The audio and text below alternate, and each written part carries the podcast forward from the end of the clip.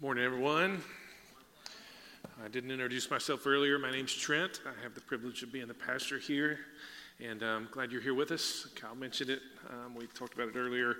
If you're a guest with us, we'd love to get any information that you uh, uh, want to give us. We would love to just follow up with you this week, pray for you, um, answer any questions you may have.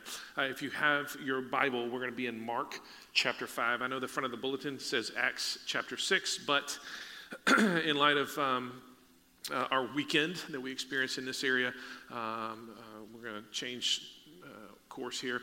Um, Mark chapter 5, there's Bibles on the sides of the tech booth. If you're a user of the Bible app, you can uh, open that right now and find our live event and track along with the scriptures and the sermon notes, um, all of this kind of thing. So that let you know that that's going to happen.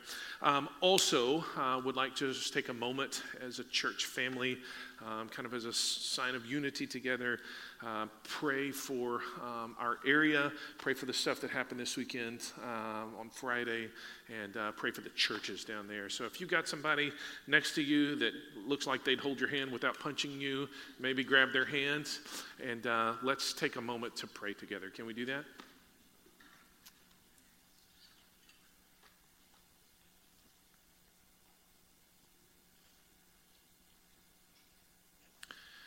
In your word, Father, you promise us that when we don't know how to pray, your Spirit will pray for us.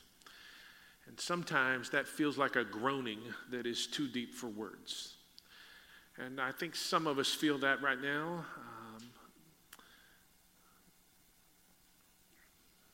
and so, Holy Spirit, pray for us. Help us to know how to pray. Uh, we've used words like unfathomable, we've used words like not again, we've used um, any number of things to try to express the grief and the hurt and the fear and the um, um, anger and the frustration that goes along with all of this, um, the sense of loss and being lost. And so um, we're bringing all of that to the table today and uh, putting it in your lap, Father, uh, because you're a good God who loves to hear from your children. And we're saying these are burdens that are too great for us to bear.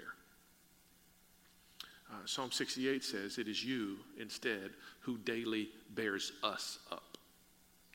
So we're asking God that you would bear us up today. Um, many are sitting in churches today, uh, just a few miles south of us.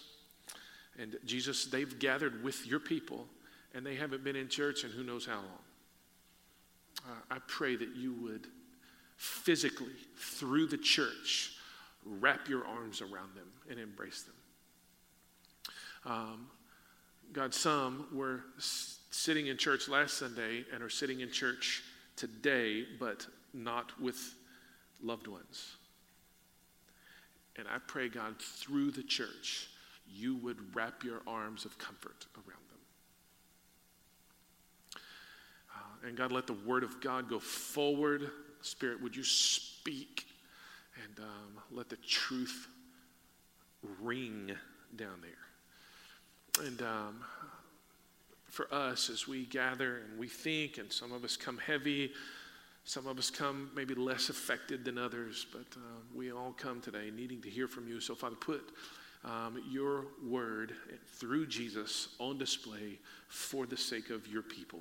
And Holy Spirit, bring the kingdom to bear on us today. We need it. Speak with clarity and with power, and don't let us be the same. And we pray in Christ's name and for his sake. And everybody said, Amen. Amen. Um, so, uh, we're going to take a minute and uh, a few minutes together and look at Mark chapter 5. So, if you have your Bible, you can turn there.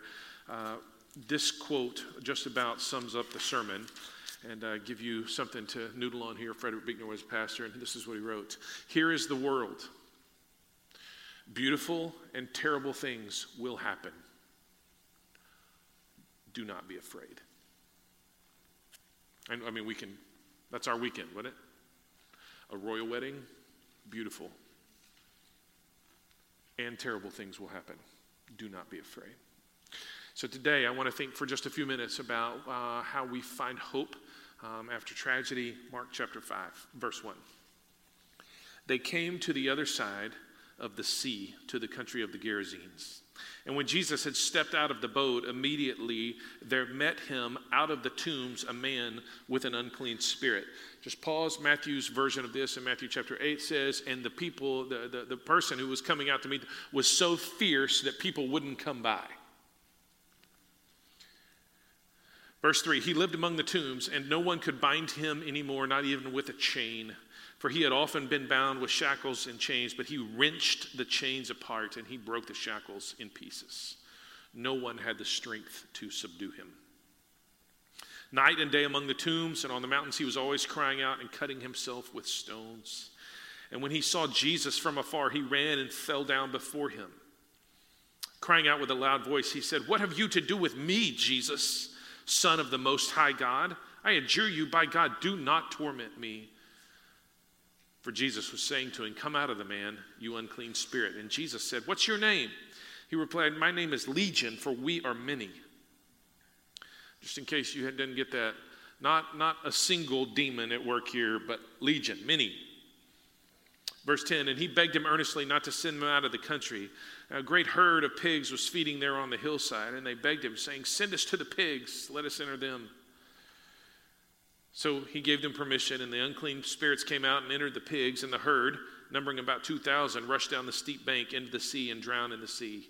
The herdsmen fled and told it in the city and the country, and people came to see what it was that had happened. And when they came to Jesus, they saw the demon possessed man, the one who had had the legion, sitting there, clothed in his right mind. And they were afraid. And those who had seen it described to them what had happened to the demon possessed man and to the pigs and they began to beg Jesus to depart from the region. As he was getting into the boat, the man who had been possessed with demons begged him that he might be with him. He did not. Jesus did not permit him, but said to him, Go home to your friends and tell them how much the Lord has done for you and how he has had mercy on you. And he went away, began to proclaim in the Decapolis how much Jesus had done for him, and everyone marveled. Here's the world. Beautiful and terrible things will happen. Do not be afraid. Um, think for just a moment about finding hope after tragedy uh, with these four thoughts. Number one, uh, I think the presence of Jesus makes all the difference. Um, what I mean by that is here in this story, uh, Jesus goes where he shouldn't go.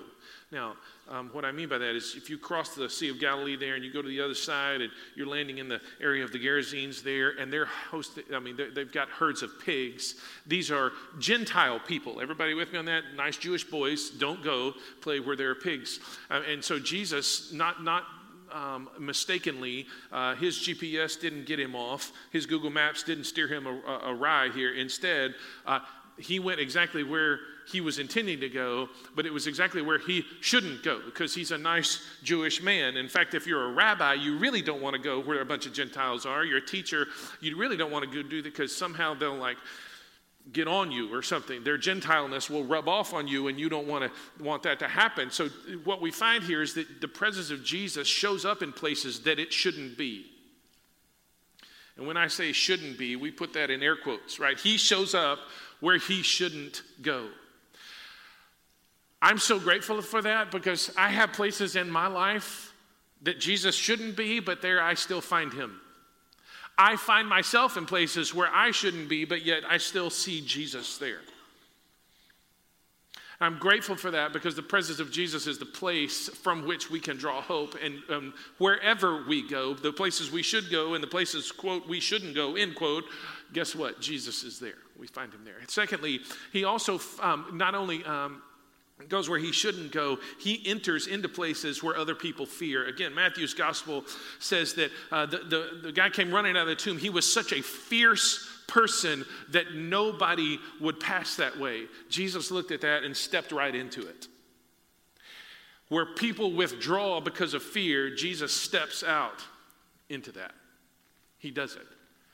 He, and, and furthermore, he willingly, he willingly steps into our chaos. I mean, how much chaos is marked by this story? A lot. And what do we find that Jesus steps into our chaos? That's such a great moment for me to think through that and to think about that. That he goes where he, quote, shouldn't go, right? He, um, he, he uh, goes to places where fear reigns and other people withdraw. He still steps into that. And uh, that he willingly steps, not, not accidentally, willingly steps into our chaos. You know why? Because I need that. Anybody with me on that? Anybody have chaos in their life that they need Jesus to step into and make sense of? the presence of Jesus and the hope that comes with him makes all the difference. Um, there are some things that obviously fight against this. Um, we see this in the story, one of which is a universal brokenness. We don't have to look very far, do we? Geographically or time wise, to see that the world is a jacked up place, man. Universal brokenness. The, the, let's think about our story here. The disciples themselves, the, they, it says in verse 1, they came to the other side. So not just Jesus, but his followers too. The disciples themselves, they had it all together and always got everything right, correct? Am I right about that? No.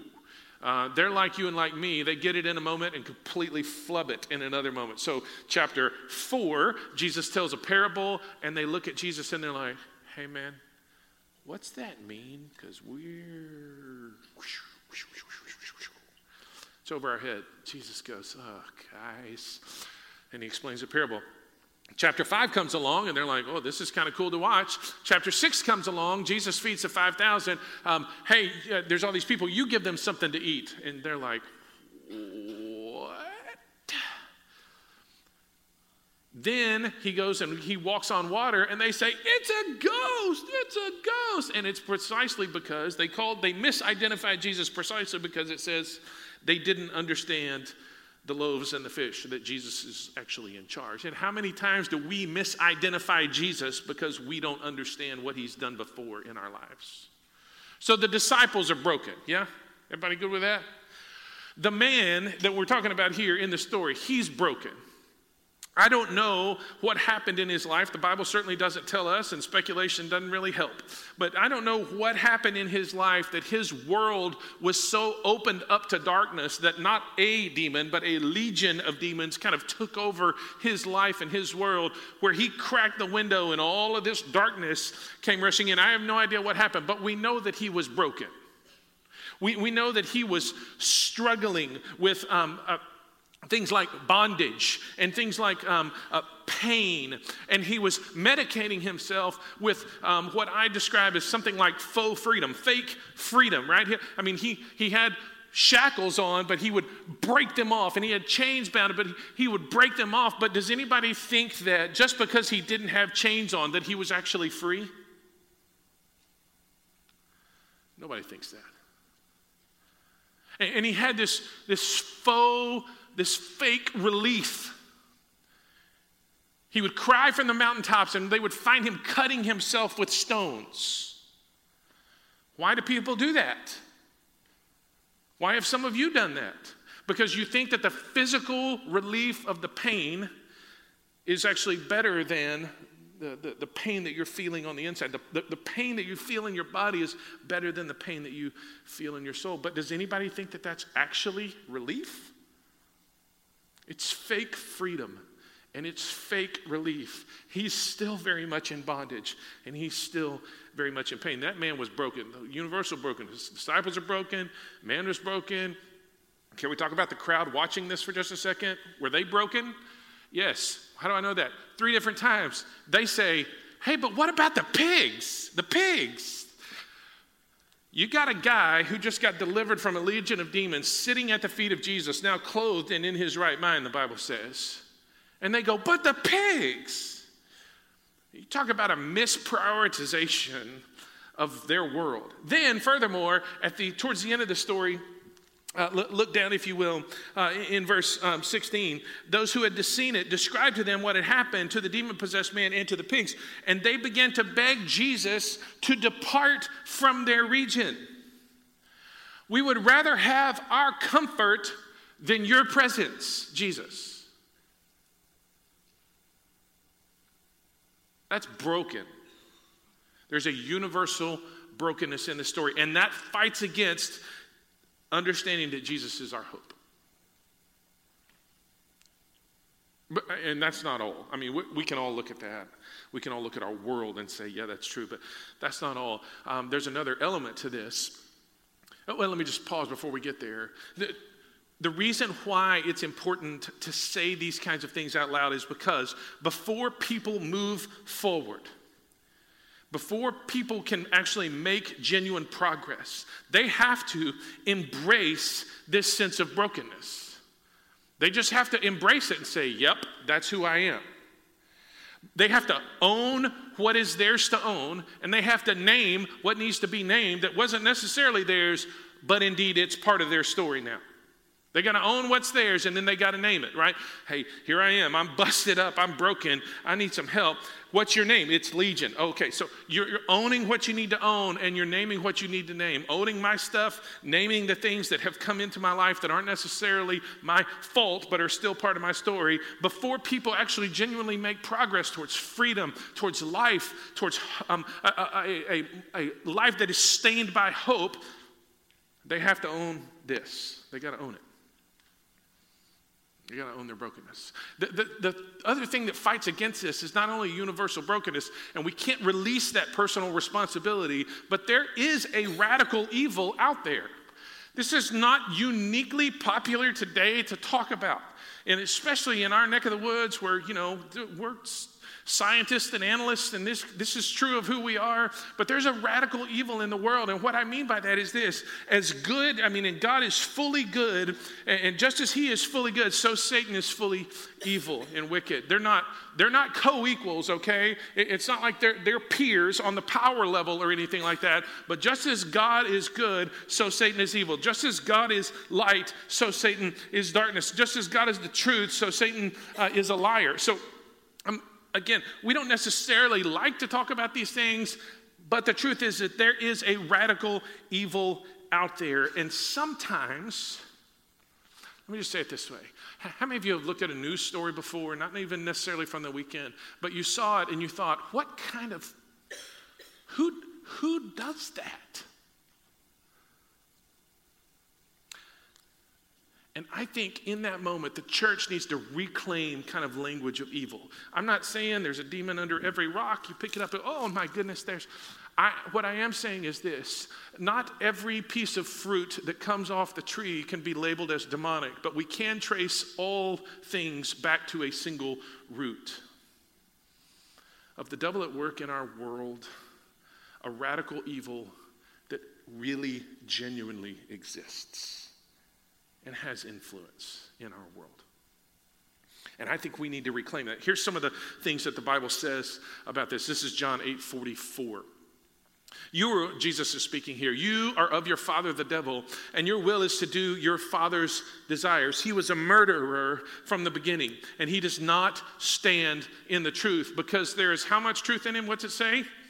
None. There is no truth in him. When he lies, he speaks out of his own character, for he is a liar and the father of lies. So the Bible describes the devil as a murderer and a liar. So anytime we see something that looks like that, we know that that's where this is the kind of thing that is, is coming out of the devil, that he's a murderer, excuse me, and a liar. Second, um, John 10, verse 10. The thief comes only to steal and kill and destroy. I came that they may have life and have it abundantly. So you've got Jesus with life and life abundantly juxtaposed with the thief's uh, uh, the thief's um, uh, agenda to steal, kill, and destroy. He's talking about the devil there. And so we've got a murderer and a liar. That's his character. What is his agenda? To steal, to kill, and destroy. And when we see these things happening, our, we as a people of God who, who believe in a spiritual realm that exists, not just the physical, can say, man, this is an evil thing that has been perpetuated here. Last one, 1 Peter 8, excuse me, 5, verses 8 and 9. Be sober minded. He says, Be watchful. Why?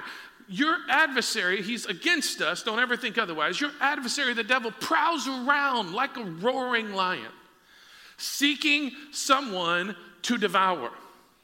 Resist him, he says, firm in the faith, knowing that the same kinds of suffering are being experienced by your brotherhood throughout the world.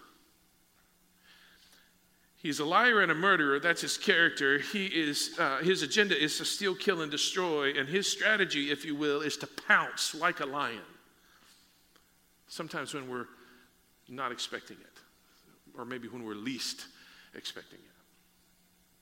There's a very real evil in the world, and I think we need to reclaim that language. So, our response to that, I was thinking about this, just pastorally speaking. How do, how do we respond to that? Well, so, so the response is to guard our hearts. Proverbs chapter 4 says, It is from the heart that come all of the issues, the very well of our lives. So guard it, guard our hearts. Put, put things in place that, that, that keep the enemy uh, his, his nature and his um, agenda and his strategy, kind of keep that at bay in our lives. We need to do that. It's not that we can prevent all of it, but we can certainly guard our hearts and, and prevent ourselves from opening up um, to, to his plan for us and his agenda for us. So and, and you know, guard your hearts. Be careful about the things that you see. Be careful about the things that you listen to. Be careful about the things that you entertain in your mind. Uh, P- Paul talks about taking every thought captive according to the be- obedience of Christ. Be careful about what shows up on your computer or what shows up on your phone or wherever it may be. Be careful about those things. Guard your hearts. And listen, moms and dads, grandparents, and, uh, and, and others in here who have influence over kids, not just your own heart. You need to guard the hearts of your kids as much as is possible. Well, you got to watch over them as much as is possible. You monitor yourself as to what you take in. You need to monitor them as to what they take into. What are they seeing? What are they doing? What are they listening to? What games are they playing? What, what, what, is, what kind of things have influences on their life and normalize things and glorify things that aren't necessarily worth normalizing and certainly aren't worth glorifying? A friend of mine called me, actually left me a voicemail this morning at about 6:30. There's a group of us pastors who somewhere between 5.30 and 6.30 in the sunday morning we text one another praying for you cheering you on. He called me this morning. He said hey here's i'm praying for you and here's something I, you know, I've been thinking about. Chuck, Chuck Colson. Chuck Colson, anybody ringing any bells? Chuck Colson. He was uh, special counsel to Richard Nixon. Watergate got thrown in jail as a result of all of this. Became a believer in Jesus uh, in, uh, in prison. Got, when he got out, started um, prison fellowship. Um, and has seen thousands upon thousands of incar- incarcerated men and women come to know Jesus as a result of that. Uh, he's a force, was a force for good. Jesus took him home uh, a few years ago. And uh, he was doing some reflecting uniquely on Florida. He said this uh, in one of his books. He said, You know, um, I, I looked around Florida, in the prisons in Florida, and there were no Jewish people, hardly any Jewish people in prison in Florida for the amount of Jews that are in Florida, you would think that there would be an appropriate amount of, of population on the inside as well as on the outside. I, I, and then I got to thinking about it and I got to looking around. I think it's because Jewish parents, in particular Jewish dads, bless their sons so that their sons don't have to go look for a blessing elsewhere.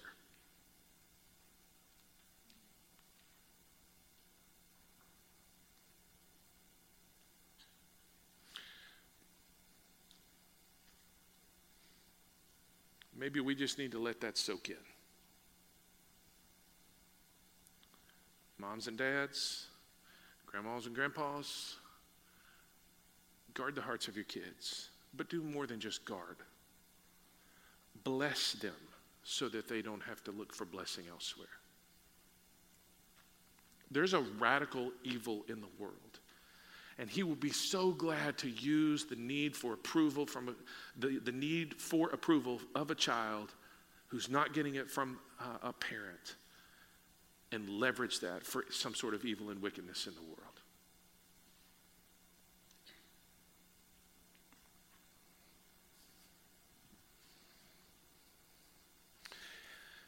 It's important to say these things out loud in a setting like this because one of the things that the enemy would love for us to do is just forget that he's there. And when we do, he's like a lion, and that will pounce. There's radical evil in the world. But, but lastly, th- there is a single hope. There's a single hope. If we're going to find hope, we got to find it in the right place. There's, it comes from the presence of Jesus, and there's a single hope. And what is that hope? That Jesus is in the business of changing people's lives. I mean, th- this guy here, he can't fix himself. The guy in our story here, he can't fix himself. And, and society can't help him. They, they tried, but they can't help him.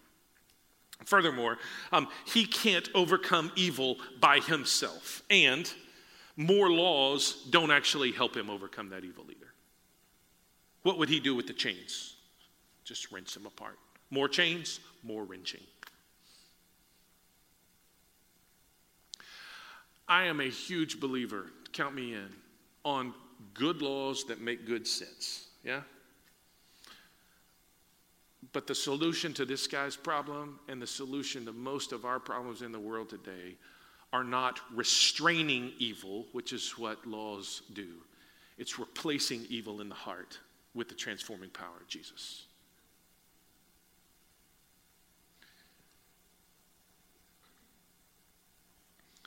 Verse 15, and they came to Jesus and saw the demon possessed man, the one who had the legion, sitting there, clothed and in his right mind.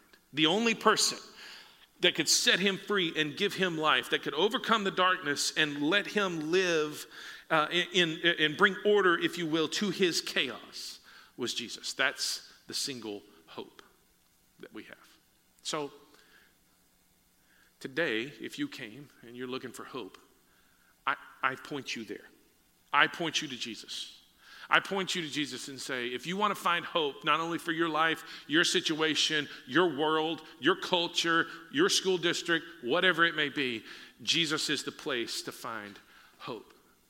Only He can do that kind of work that needs to be done inside of you. Only Jesus is in the business of changing people's life. Only Jesus.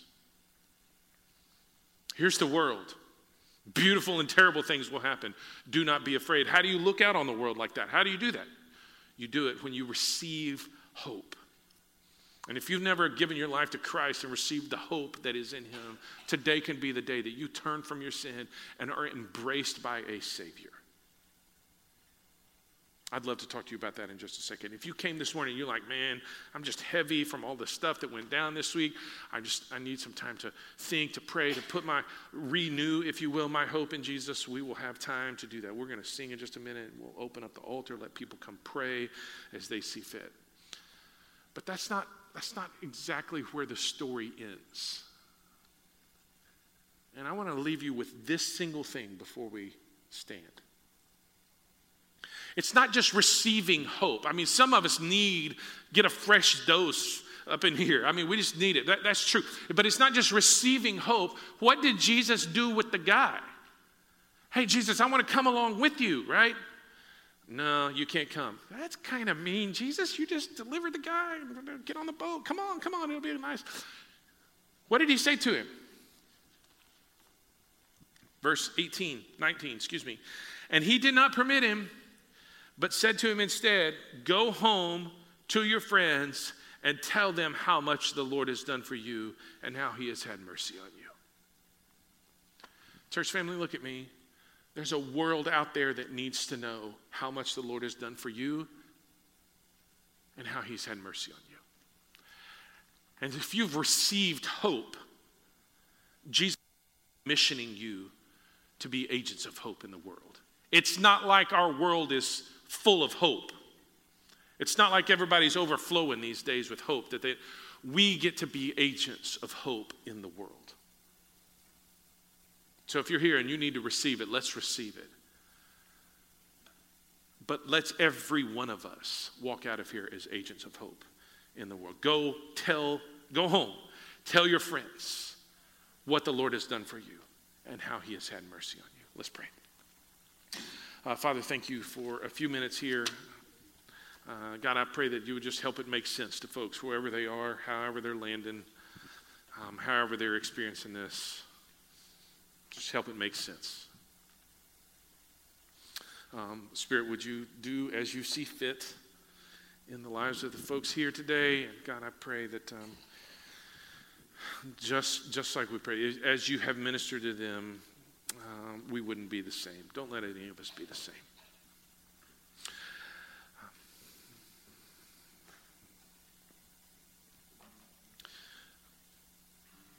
God, there's a world out there that needs the hope of Jesus. Help us to be agents of that hope. Whatever that looks like. I pray in Christ's name. Amen.